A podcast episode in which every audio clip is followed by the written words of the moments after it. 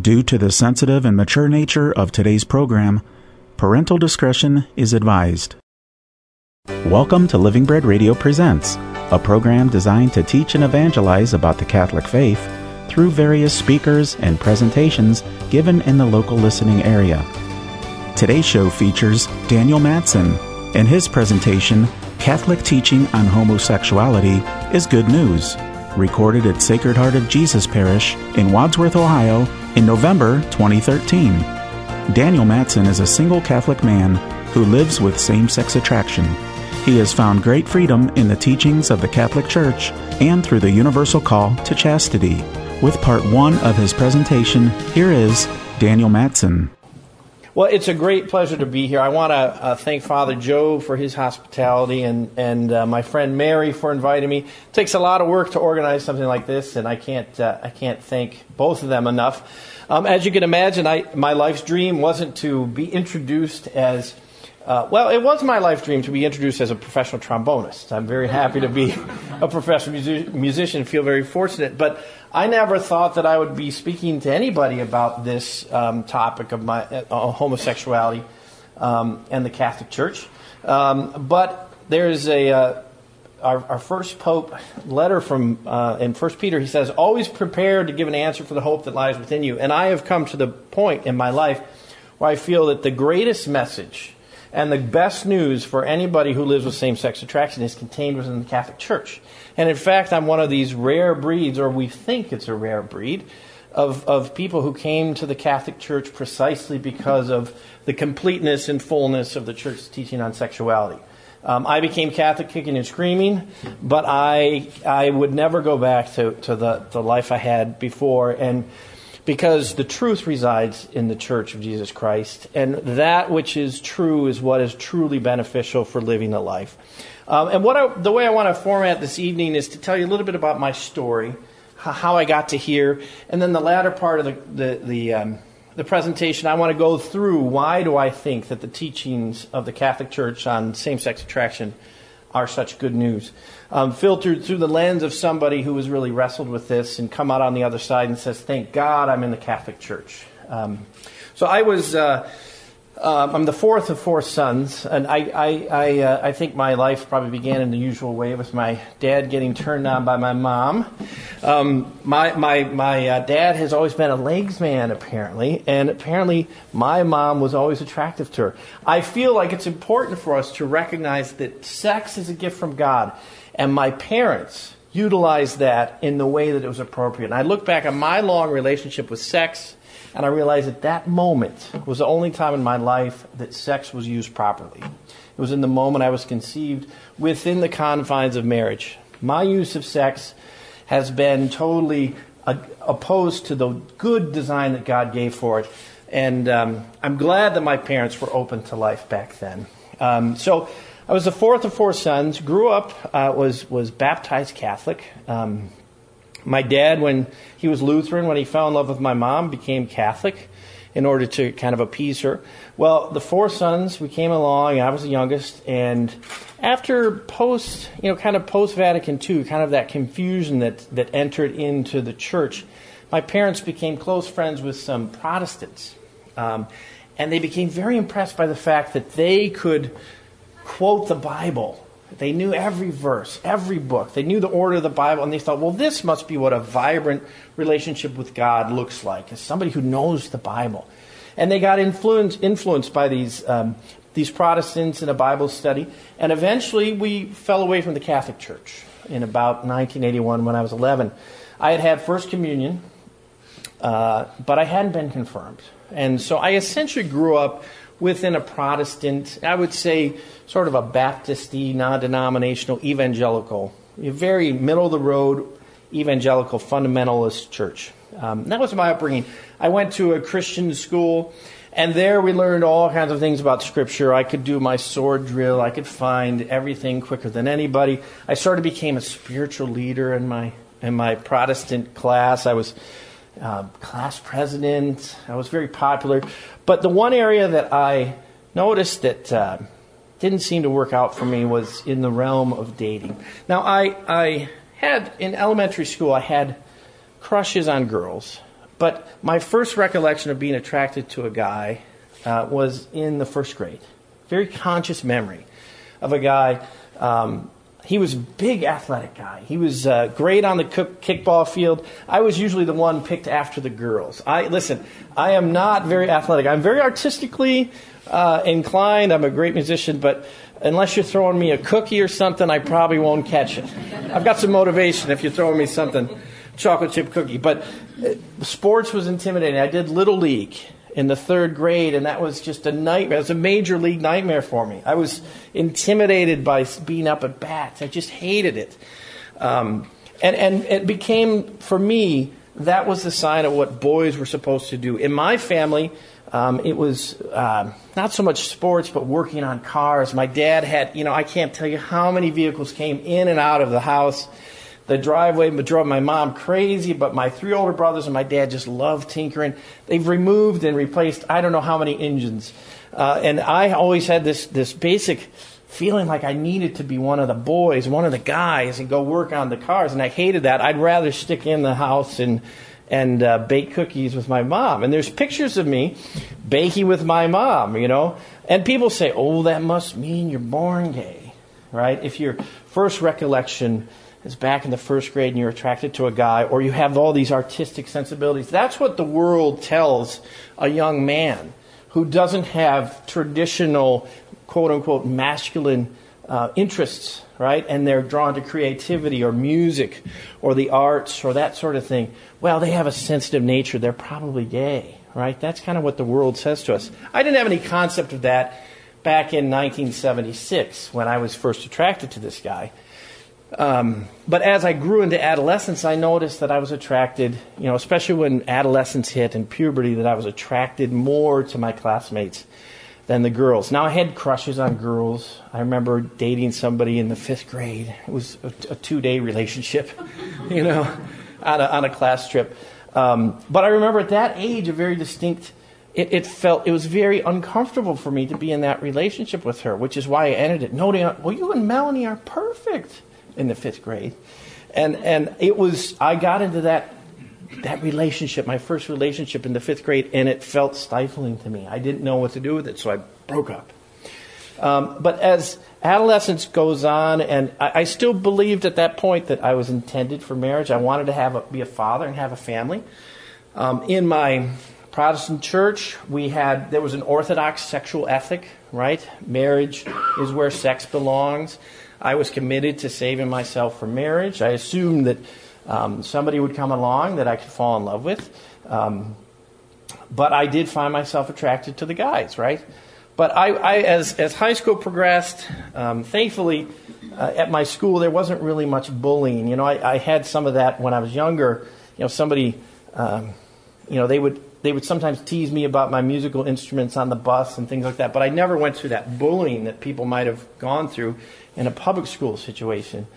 Um, and I was popular. I, I, kind of hid my insecurities by trying to get people to laugh. And um, I had hopes that somehow my, you know, being the class clown would get, get me a girlfriend. It never really worked. I, I would ask girls out, and they see I was always the friend, not the boyfriend, right?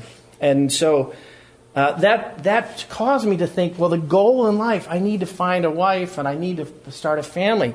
What's going on? Why aren't these these girls interested in me? Well, I found myself attracted to the idea of who I wished I could be in order to be attracted, uh, uh, attractive to, a, to the girls in my class. So I envied the, the, the guys on the basketball team in my Class D high school. Now, um, I was in the state of Michigan, my senior year in high school, I was named the outstanding musician for the whole state of Michigan out of 33,000 people. Um, and I still remember consciously feeling back in that moment that as much as I loved that, I would have probably traded the ability to be on the basketball team of this Class D high school just in order to have some sense of masculinity and some sense of being the man that I felt I needed to be. Uh, and that just shows you how deep this, this question of what, my, what it means to be a man went through in, in my mind and in my psyche. Well, I, I, had asked some girls out, never really gone on a date. And so finally, the, the prom comes around, this, that senior year. You know, you've got to go um, on a date. So I asked this girl out. And incidentally, the same girl from the fifth grade. Um, had come, come back around and said, because I always had kind of a crush. She was a piano player. I thought there would be some connection there. Well, and she, she comes up to me and um, she says, Well, Dan, thanks, thanks for asking me out. Um, but I hear that John is thinking about asking me out. Well, when I wish I'd had the guts at the point, was, well, make a decision now. But I, I went away with my tail between my legs. Turns out John was captain of the wrestling team, right? And he was, in my mind, the epitome of what every woman wanted some buff, masculine guy. Uh, and it turns out that Melanie ended up going out with John, right? And so that, that in my mind, it said to me, everything that I believe about myself is really true. Women really aren't interested in me, and they're interested in those guys. And at that point in time, even though it was before the age of the internet, I had encountered, like so many people, that the lure of pornography.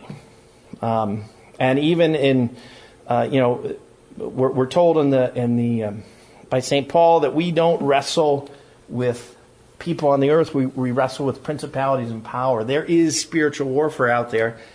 I remember stumbling upon in the road out in the country a, a, a, hardcore gay porn magazine that I was at the side of the road. And I don't believe it was any accident that I went down that road and that I picked that up. And I found ways as a high schooler and in, in college to get plenty of pornography. There was a CD liquor store that had no problem selling hardcore porn to a high school student. And I became addicted to that. And um, my loneliness and my self worth, the questions I had about my self worth, that became a drug that was got a got a strong hold of me. As I went into college, I really focused on my musical career. All my energies went into that. I said, well, if I can't, you know, have a relationship, I'm just going to practice, practice, practice, and I did, and I succeeded. Um, and then uh, when I was a junior in college, I was invited to perform at the Epcot Center for the summer in an orchestra there, which was a great summer. Well, I, um, and all this time, I would sit there and, and wrestle with these desires, feeling that God didn't make me this way. I'm, made, I'm a man made for women. My body tells this to me. My church was still continually to tell me, I believe this. I said, I am going to wait for that one moment when God can at least bring a woman into my life that I can love. And of course, I would, I would pray that these attractions would go away. So, in that moment, as a junior in college, I met somebody in the orchestra and we started a date. And her name was Linda. And I fell head over heels over her. And I thought, with that first kind of infatuation of the first relationship you ever have, oh, she's surely the one. And I, I, in my mind, I wrote the story, the great story. You know, we get married, we play in the same orchestra together, blah blah blah. We have tons of kids, and we have we get a dog. You know, on the picket fence. Well, it was um, about six weeks into that. That first, it was. They, as a musician, they call those showmances if you're at a music festival. So I didn't know that it was a showmance. She wasn't really looking for anybody seriously. But six weeks um, into our relationship, she uh, she sat me down somewhere on the manicured lawns of, of Epcot Center, somewhere Mickey Mouse was shining over us, and she said that famous line, "It's not you, it's me." Right. So she broke up with me. Now, of course, that happens all the time. Um, and, and but as I look back on this moment, I view it as my George Costanza moment because she broke up with me to date a woman and that happened to George Costanza. There was a moment in, in, in, in, that in George Costanza's terrible love life that he dated a woman. He goes to Jerry, Jerry, you wouldn't believe it. She broke up with me to date a woman. Now, to, for, for me now, I, I can usually get a free beer if there's dating horror stories with my buddies or whatever. Um, at the time, that was very painful for me because it seemed to be an, an extension of what I was believing about myself back then. That I was so unworthy as a man for women that a woman was more desirable to me than I, uh, than I was. That was very painful. Well, that just caused me to not date anymore. I just put all my energies into trombone. Uh, I practiced, practiced, and then I finally got my job and my career at, in my late 20s. And I said, well, what's next? And I, I wrestled with God. There was a verse from Jeremiah 29 11 that says, For I know the plans I have for you, declares the Lord. Plans to prosper you and not to harm you, plans to give you hope and a future. And I sat there at that moment and saying, I have been waiting for you. I have been chaste. I've not. I've saved myself for marriage. I pray constantly that you bring somebody in. These women who come into my life, they're not interested in me. And I'm more and more sexually attracted to men. At that point, I had no attraction for women at all. Women had become, you are not safe. I want nothing to do with you. Um, and I, this whole time, I was involved in pornography, right? Um, and I, at that time, it was the fledgling beginnings of the internet. I started chatting with guys, and I fell in love with a guy. And at that point, I said, I'm going to turn my back on God. Fell in love with him, but he wasn't willing to meet. After about eight or nine months, he lived in my hometown. We never met once. And then he said, I can't meet. And then I was thrown into this pit of despair and this great depression. At that moment, I turned back to God. I said, okay, God, as, as raised as a Protestant, save from the mistakes that I would make, God's grace comes in and pulls me out. I, I do believe that that's what happened. So I started, all right, God, I'm going to I'm going to work with you a little bit longer. But I think in my Protestant way of thinking, I viewed the fact that my relationship with God was sort of like a contract. If I was going to get anything good out of life, I had to be good. And it was sort of God had a promissory note with me. As long as I didn't have sex, as long as I did this, this, this, this, this, then He would make me happy in the way that I expected and wanted to be happy. That was my view of that verse from Jeremiah. It's a very different view than the Catholic view, of course. So, as I went to more and more Bible studies, went, went to church more, prayed more, these attractions didn't go away. They didn't, they didn't come away from my life, and nobody came into my life that I could marry. I decided consciously in my early 30s to just turn my back on God. I looked into what is called gay theology, revisionist theology, which says we can look at Scripture and justify and say God blesses same sex relationships. And I tried to read that, but I realized that that would do injury to my mind. I, it's, it's just, there's a lot of holes that can be plowed right through that. So instead of sort of buying this half baked revisionist theology, I said, no, I'm going to turn my back on God, even if I was risking hell. And in fact, in my hometown, there's a three dome basilica. And every time I drove by it at that point, I would flip it off. I would fly at the bird with great anger. Because even though I wasn't Catholic, that represented God to me. And I said, no. And I realized if, if I could go back to Calvary, I would have, I would have just jumped right to the front of the line to pound a nail or, or, or put a spear in Christ's side. I hated God because he had failed me in my mind. I was very angry at him. So I finally, um, in my early 30s, um, finally went out and had sex with a guy.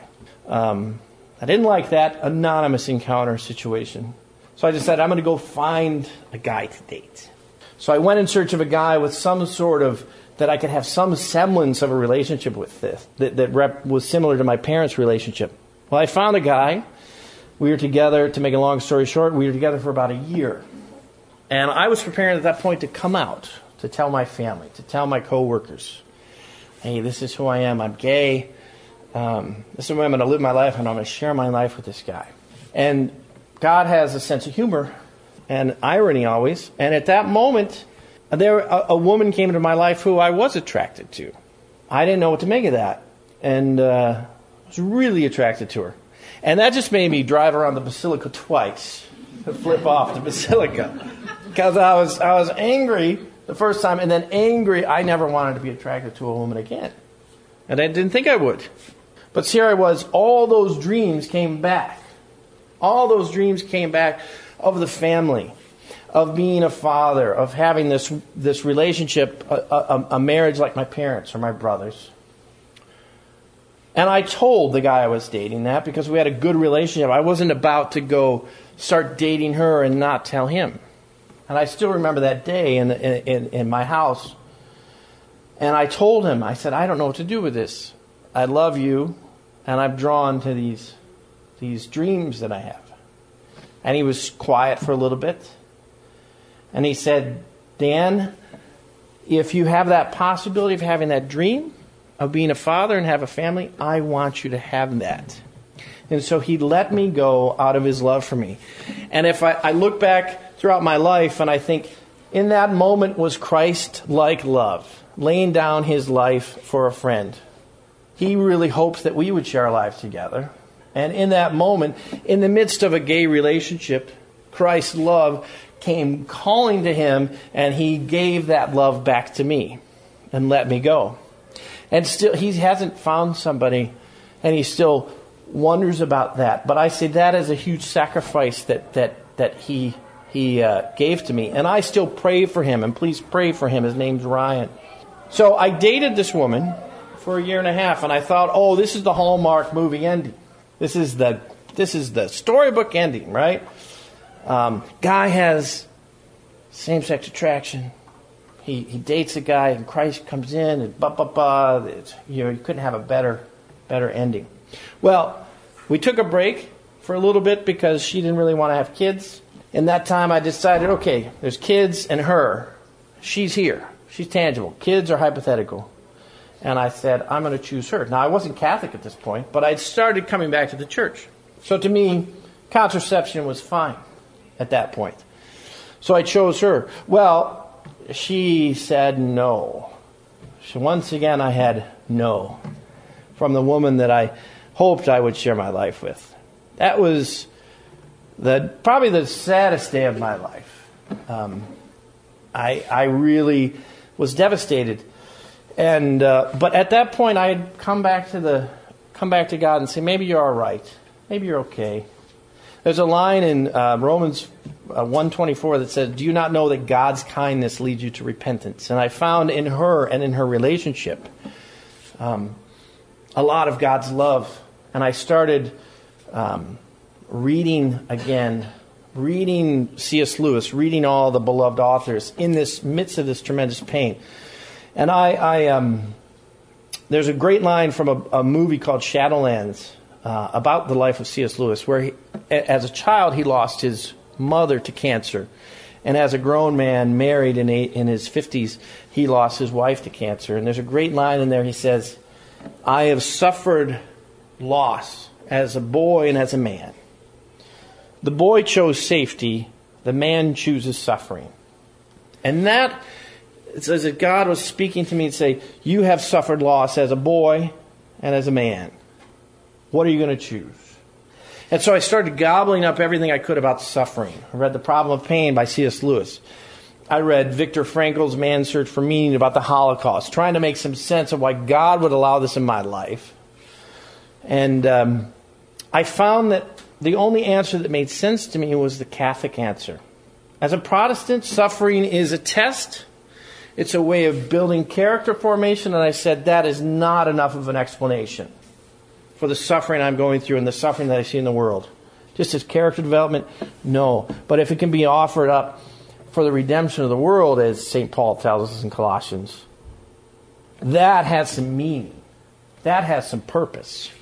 And I began to think about my whole life, thinking back as a child, when I didn't know who I was, when I didn't know what the future had for me, when all these, the, my dreams were dashed, began to think maybe there's a bigger plan for this, including the suffering that I've gone through.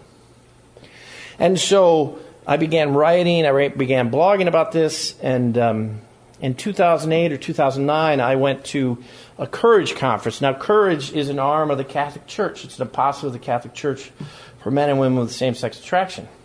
In God's providence, my godparents are, you know, my parents' best friends. They are the international head of Encourage, which is the arm for friends and family. Don't tell me there are any coincidences in God's economy. So they invited me to this conference, and at the time I was going to a mega church um, in a big old converted warehouse. Never had any plans to become Catholic, but I went to that um, that first mass, and Cardinal Rigali was there, and there were several bishops there, and there were a bunch of priests there, and all these men and women singing their hearts out in praise to God, who had come to the truth of the church, to love the church and, and her teachings about homosexuality and how the church changed their lives. And I felt compelled at that moment to revert to the Catholic Church. So it's not, I am a person who came to the Catholic Church because of her teachings on same sex attraction. Now, I have three brothers. Two of them um, are married, one of them's a priest. And so, if you're thinking about reverting to the Catholic Church, it's handy to have a brother who's a priest. So I called up my brother and I said, What do I do? I think I'm going to become Catholic again. He said, Well, you've always been Catholic. And all you need to do is have a good confession, and then you can go to communion. So I went to confession for the first time in 30 years that night, which was, uh, I had no idea the gift the confession is until that moment. And I go to a confession as often as I can because I love it. It's better than therapy. Um, and it's better than a, a, trip to the spa, in my opinion. Um, and then that next that next morning, this is how God's mercy works through our lives. I was running late. I was going to uh, sit with some other people that I'd met, and I ended up sliding next to my godparents who were there. And they said to me, they said, um, "Dan, do you want to carry the gifts up?" I said, "Well, I don't know what that is. What do you mean? Are there gifts? Was it Toys for Tots weekend at the Courage Conference?" Um, as a Protestant, I had no idea. But there I was. God allowed me in that moment to carry up the bread and wine that would become his body and blood. So I think that there's a direct line between my baptism and that moment of my reversion where I partook of the body and blood of Christ, and it's all in God's economy. And so, since that time, my life is certainly not without struggles, right? I'm not Captain Chastity. Uh, this is chastity is not easy for me, and the, and the teachings of the church are not easy, but they are worthy of pursuit because they're true, and that which is true is what is truly good for me. I, I have not looked back, and I love going all over the place to speak to people like you about this. Due to time constraints, today's talk will continue next week at the same time. We hope that you've enjoyed this production of Living Bread Radio Presents. For an audio archive of this program, go to livingbreadradio.com and click on the programming menu. This has been a production of Living Bread Radio in Canton, Ohio. Join us again next week at the same time for more Living Bread Radio Presents.